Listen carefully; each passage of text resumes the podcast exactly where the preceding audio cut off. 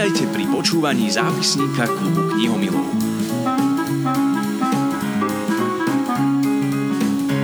Milí knihomilí, vyberte sa v ďalšej časti zápisníka klubu knihomilov s nami do rozprávky, no a do tej, aspoň mne sa tak javí a zdá, si rád odbehne aj Peter Naď, autor rozprávky pre odvážne dievčatá a odvážnych chlapcov o princeznej Eleanore. Peter, zdravím vás, dobrý deň, prajem. Dobrý deň. Ja si tak myslím, že keď človek sa rozhodne písať rozprávky alebo písať literatúru pre deti, tak má chuť uniknúť občas trošku z tej reality. A otázne je prečo, lebo vy ste človek, ktorého si ja spájam s novinami a ktorého si spájam s iniciatívou za Slovensko a to sú tak diametrálne odlišné činnosti a aktivity od toho rozprávkového sveta, že sa tak pýtam, je to únik z reality alebo ste optimista a nevidíte svet až tak čierno? Je to skôr únik z tej reality. Ja všeobecne veľmi mám rád fantastické svety a vymyslené svety a keď sa dá, dajú robiť aj veci, ktoré sa zdanlivo robiť nedajú. Keď vám niekto povie, že sa niečo urobiť nedá, tak ja, ja patrím medzi tých ľudí, ktorí sa snažia dokázať, že to ide. Aha, a čo sa nedá teraz? Niekto vám niekedy povedal, že sa nedá uniknúť z tej reality alebo že sa nedá napísať rozprávka? Mm, skôr, skôr ten unik z tej reality. Ja akože veľmi sa aj pri tejto knižke, ale pri výchove mojej cery sa vraciam do detstva alebo takých mojich tínedžerských rokov, kedy aj moji rodičia ma riadili motom drž hubu a krok. Čiže mám iba nasledovať to, čo mi je povedané a nemôžem z toho veľmi vybočovať a rád im dokazujem aj tieto roky po, že sa s týmto ťažko stotožňujem a rád robím všetko ostatné, len ne, nedržím hubu a už vôbec nie krok. Napísali ste rozprávku, tak môžem povedať, je to na objednávku vašej céry, alebo skôr to bolo naopak a vzniklo to úplne prirodzene? Vzniklo to úplne prirodzene, ale bola tam zakomponovaná snaha celej rodiny, lebo tento príbeh začal po svojich kontúrach vznikať ešte pred koľko tomu je, asi 3, 3 rokmi, 4, keď eh, sme s manželkou prechádzali Karpatami a počas tejto prechádzky, keďže sme boli spolu pol roka, už sme sa nemali poriadne o čom rozprávať, tak sme si vytvárali eh, fiktívny príbeh, kde ja som robil rozprávača a ona hrala postavu.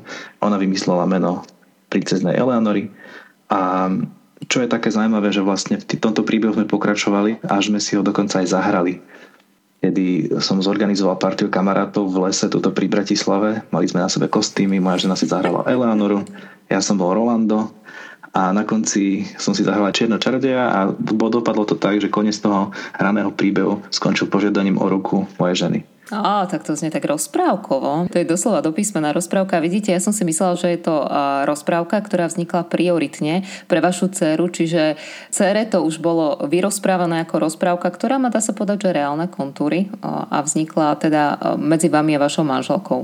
Áno, no ono, keď začala pandémia, tak vtedy moja dcera mala rok aj nejakých 10 mesiacov a začala mať takéto, to, myslím, že sa to nazýva, že magické obdobie, kedy deti začnú silno vnímať fantáziu a nadprirodzené postavy a osobnosti. No a práve vtedy som si spomenul na tento príbeh, a, a, lebo som veľmi potreboval začať po nociach niečo rozprávať, aby pritom zaspávala, lebo všetky knižky už nebavili, tak som si veľmi rýchlo vybavil tento príbeh, ktorý som jej prerozprával a vtedy som si povedal, že vlastne by bolo pekné mať z toho aj, aj zápis, mať to aj napísané, nielen skrz naše spomienky alebo skrz to, čo sme si rozprávali s manželkou. Vy ste tam aj použili také čarovné heslo, dovolím si ho použiť aj ja, čári, mári, fukotári, tak? Stromčeky, kvietky. Poďme trošku ano. čarovať aj my. Ja sa priznám, že u nás doma sa tá rozprávka najskôr počúvala a potom sa čítala. Rozprával nám ju Roborod vďaka podcastu Rozprávky sme. Vy ste boli aké dieťa? Rád ste počúvali rozprávky? Alebo ste si ich ja čítali? Som, ja som si ich veľmi rád čítal práve, že ja som nebol úplne ten, ktorý si ich počúva. Ani nemá takú veľmi spomienku na to, že by mi moji, moji rodičia veľa tých rozprávok čítali. Ale v momente, keď som, keď som už vedel čítať, tak som si chytal do ruky a dosť intenzívne som prepadol celému žánru fantasy. Aha, takže rovno fantasy. Áno, áno. Ja... Taký strašidelný Dobšinský bola vaša šalka kavy? Strašidelný Dobšinský bol na mňa ešte trošku slabý. Premýšľam teraz, a... aké príbehy si vymýšľate pri tej vlastnej cere. Všelijaké často je nevhodné. A, ale často nevhodné z toho, že sú príliš strašidelné pre ňu a potom ma manželka musí upokojovať, aby som nehovoril niečo, z čoho sa bude tak veľmi bať. Ale skôr ja som práve že vyrastal na, na Sapkovskom, ktorého zaklínača teraz môžeme už aj na Netflixe pozerať. Mm-hmm. A môj najobľúbenejší bol roky Rokuce Terry Pratchett ako taký veľký priekopník žánru fantastiky a nehovoriac potom o takom Tolkienovi. Čiže to sú všetky veci, ku ktorým som sa dostal ešte pomerne mladý. Mm-hmm. A predtým, než to bolo cool, a to bola veľk, pre mňa veľká inšpirácia z hľadiska aj čítania, aj, aj písania potom budúcich vecí. A teraz ste aký tatko? Ste ten, čo ste hovorili, že ste si začali tie príbehy aj vymýšľať u vás doma prioritne, keď sa vašej cére čítalo, teda čítali sa konkrétne a čítajú sa konkrétne, e, konkrétne knihy alebo sa vymýšľajú radšej príbehy? Má, moja dcera má také fázy. Keď má nejakú knižku, ktorá ju veľmi baví, tak tá sa číta, ale konkrétne teraz, práve v týchto dňoch má fázu, že o mnoho radšej ma počúva, keď niečo vymýšľam a vymýšľam to zábehu potom, jak ju uspávam. Musím povedať, že je to pomerne zložité a na fantáziu vymysliť každý večer niečo nové alebo dať tomu nejaké nové pokračovanie. Ale na druhú stranu už má natoľko donútila na vymýšľať nové veci, že už mám pár vecí aj takých, že ich zrejme dám zase na papier a vzniknú nejaké nové rozprávky, tak z toho sa teším. Nie je to jednoduché vymýšľať si tie príbehy a ja nad tým premyšľam, že ja som to mala zase naopak, že som mala mladších súrodencov a mala som si vymýšľať ja, nemala som to rada, vždy som mala radšej to, keď som mohla čítať konkrétnu rozprávku. Ale jedna vec je, že vymyslieť tú rozprávku a druhá dať ju aj na papier. Vy ste teda teraz už nie aktívne novinár, píšuci novinár, ale predsa len je to úplne iná šalka kávy. Aké je to písať pre novinára rozprávku? Mm, bolo to Um, bolo to pre mňa pomerne prirodzené, pretože k novinárčine som sa dostal ako poviedkar. Čiže ja som mal spísaných veľa poviedok ešte predtým, než som sa vôbec prihlásil na štúdiu, štúdium žurnalistiky. Čiže to beletristické písanie mi je popravde prirodzenejšie ako novinárske písanie. A novinárom som nebol reálne veľmi dlho možno 4-5 rokov, 6, 5-6 rokov tomu, tomu je, čo som to vlastne aktívne robil, až kým som presedlal na iné veci a teraz fakticky už keď píšem, tak píšem už iba beletriu. A to je aj tá oblasť, ktorej by ste sa chceli venovať? To písanie je tým, čo by ste chceli robiť? Veľmi by som sa tomu chcel venovať aktívne ak by niekedy vznikla vôbec len možnosť, že by som sa tým vedel uživiť, tak by som to robil full time. Je to moja srdcovka, popravde písanie a písanie, veľmi som sa našiel v, v tomto príbehu aj v ďalších príbehoch, ktoré som napísal. Poďme opäť a späť k tej vašej rozprávkovej knihe. Spomínali ste, že vaša manželka vymyslela Eleanoru, ale teraz neviem, len jej meno alebo aj postavu ako takú? Je meno, je meno, tú postavu som vymyslel ja. To sa pýtala moja dcera, že zaujímavé meno. Ja si občas lámem na ňom jazyk Eleanora. Tá kniha je aj vizuálne veľmi krásna, čo je asi pri detských knihách veľmi dôležité, lebo pri takomto malom čitateľovi nejde len o ten text, ale vyslovene ide aj o tie ilustrácie. Ilustrátorkou je Edita Hajdu. Ako ste sa našli, ako ste si sadli a ako vám to namaľovala podľa vašich predstav? V tomto zohrala veľkú úlohu moja knižná editorka Magdalena Popelková, ktorú som ja najprv oslovil s tým, že mám takýto príbeh a rád by som ho vydal, ak je zaujímavý pre nejaké vydavateľstvo, ideálne Albatros. A ona mi povedala, že ona má pre mňa práve takú ilustrátorku, ktorú si s týmto príbehom vie spojiť. A to je Edita Hajdu. Ja spočiatku som bol skeptický a povedal som to aj Magdalene, aj Edite, že tie staršie editine veci mi prišli príliš ružové a tento príbeh má aj istú, istý typ takej temnej atmosféry, lebo nie, nie sú tam všetko iba rúžové veci a oblačíky a, a víly, ale sú tam aj víly a sú tam aj oblačíky, ale predsa len ten aspekt toho, že sa deje niečo zlé, aj tam nejaké zlo, ktoré boje proti dobru, muselo byť vykreslené aj s väčšou atmosférou.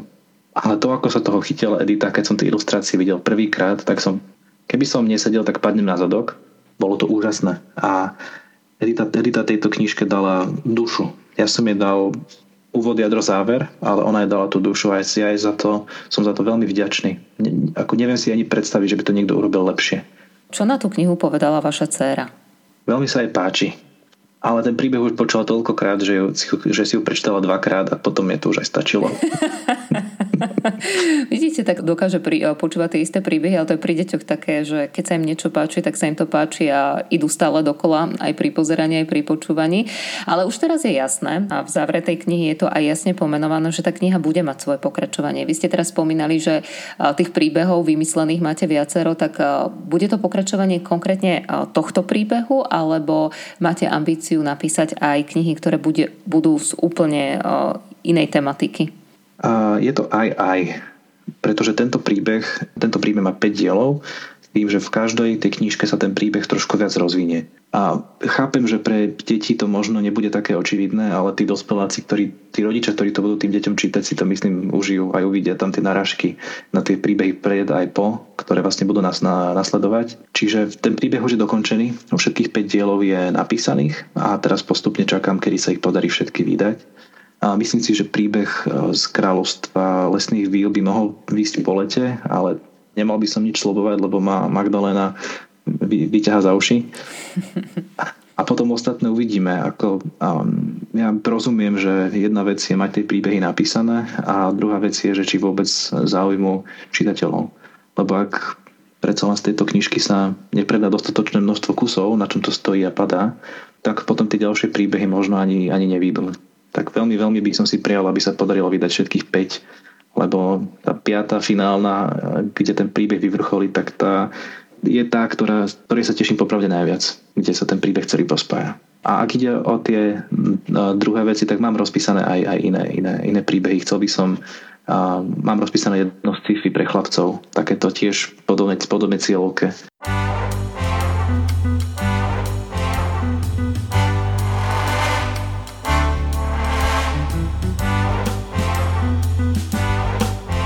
Zápisník klubu knihomilov. Poďme trošku preč z toho rozprávkového sveta a poďme sa pozrieť na Petra Nadia ako knihomila. Ak teda knihomilom je, tak skúsim najskôr takto. Čo číta Peter Naď? Ja som strašne profesionálne zdeformovaný a čítam prevažne noviny. Ja som, ja na titulke Smečka strávim denne to sú hodiny, ktoré strávim čítaním textov, sledovaním titulkov a ja som ešte natoľko, dokonca z toho natoľko zdeformovaný, že ja už aj vidím dopredu, že čo bude mať ako čítanosť. Je to moja práca a vidím aj tie trendy toho, čo sa číta, čo sa nečíta, čo by sa mohlo čítať. Takže ja som v tomto veľmi, veľmi zlý. A potom, čo som cez deň naabsorboval toľko textu a novinového, tak už, už na tie knihy mi nezostáva toľko energie a už ani chute. Ale a ak je jedna kniha, ktorú by som mal vybrať, ktorá sa mi v poslednej dobe veľmi, veľmi, veľmi páčila, tak je to kniha, ktorú som prečítal minulý rok na dovolenke a veľmi mi zmenila pohľad na svet. A je, volá sa, že naivne super od Erlanda Loeho. A táto kniha ma extrémne bavila a tiež som si hral, že niečo na tento štýl by som strašne chcel niekedy napísať treba skúsiť počúvať tie knihy, možno, že to bude lepšia cesta k tým knihomilským zážitkom a knihou. Skúsim sa ešte takto spýtať, čo by nikdy nečítal Peter Nať? A nemusíme teda menovať konkrétne tituly, ale stačí žáner. Poviem to cez príbeh. moja mama moja mama vyštudovala dejepis a vyštudovala uh, ruskú literatúru. Ona prečítala kvanta veľmi dobrej literatúry, najmä ruskej, ale aj všeobecne svetovej. Ale posledných 25 rokov, čo ju poznám, číta len červenú knižnicu. Raz sa stalo, že mala na radiátori vyložené nové knižky a pozeráme sa na to s bráchom. Prvá knižka sa volala Ohnivá vášeň, druhá sa volala Vášnivý oheň a tretia sa volala Oheň vo vášni. A nerobím si ani srandu. Možno to bola trilógia nebola od troch rôznych autorov. A my sa na to pozeráme, že, že ako vôbec mohla v knižnici nájsť tieto tri tituly, ktoré sú totožné a neuvedomiť si to, že všetky sú vlastne, majú ten istý názov. Tak toto je ten typ literatúry, ktorý zrejme čítať nebudem.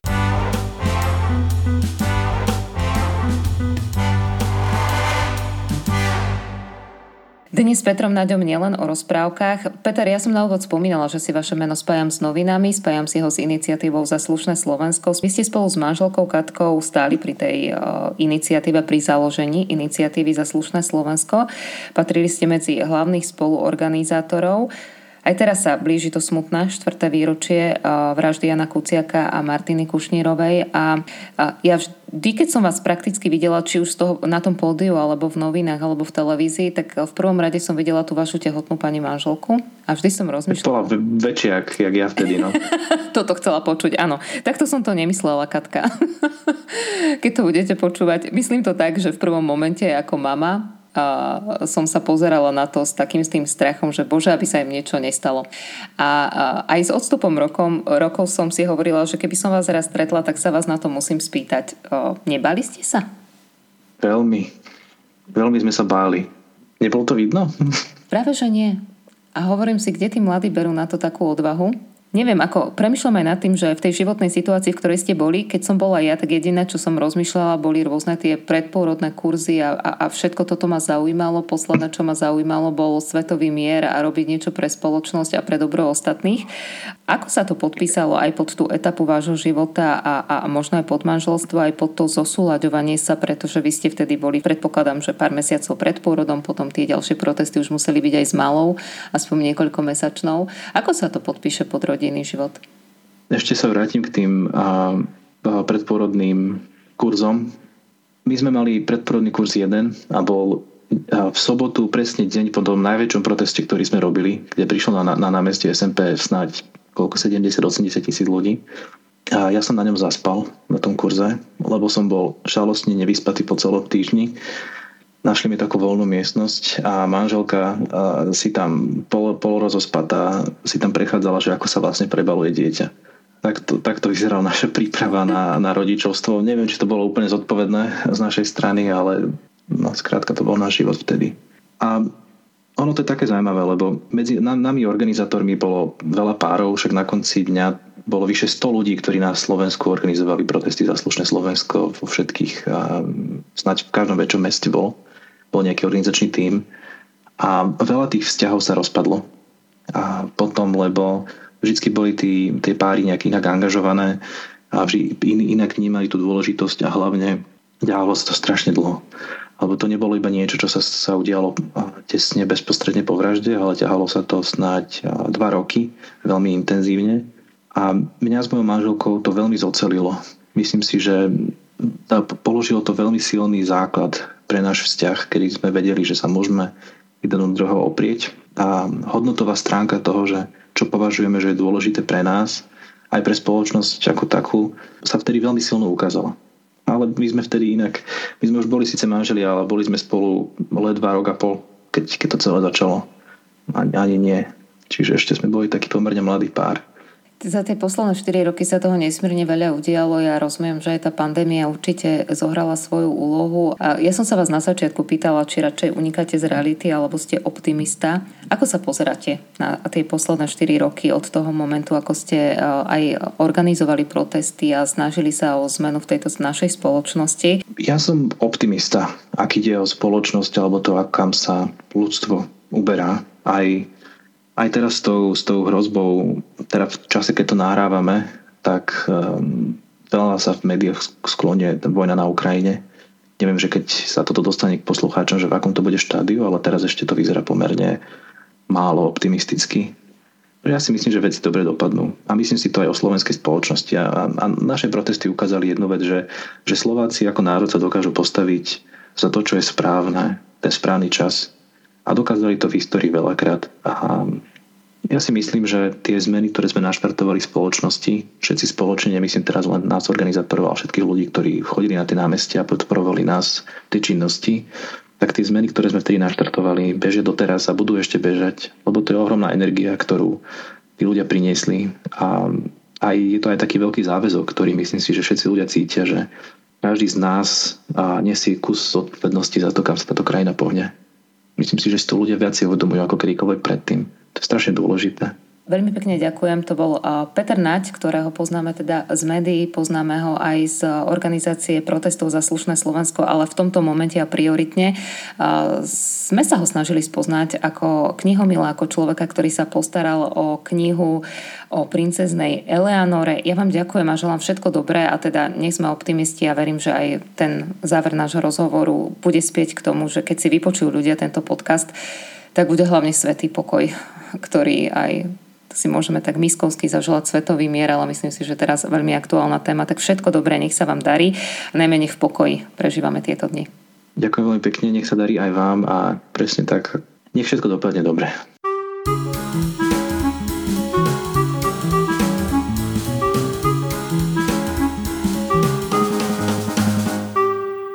Počúvali ste zápisník klubu knihomilov.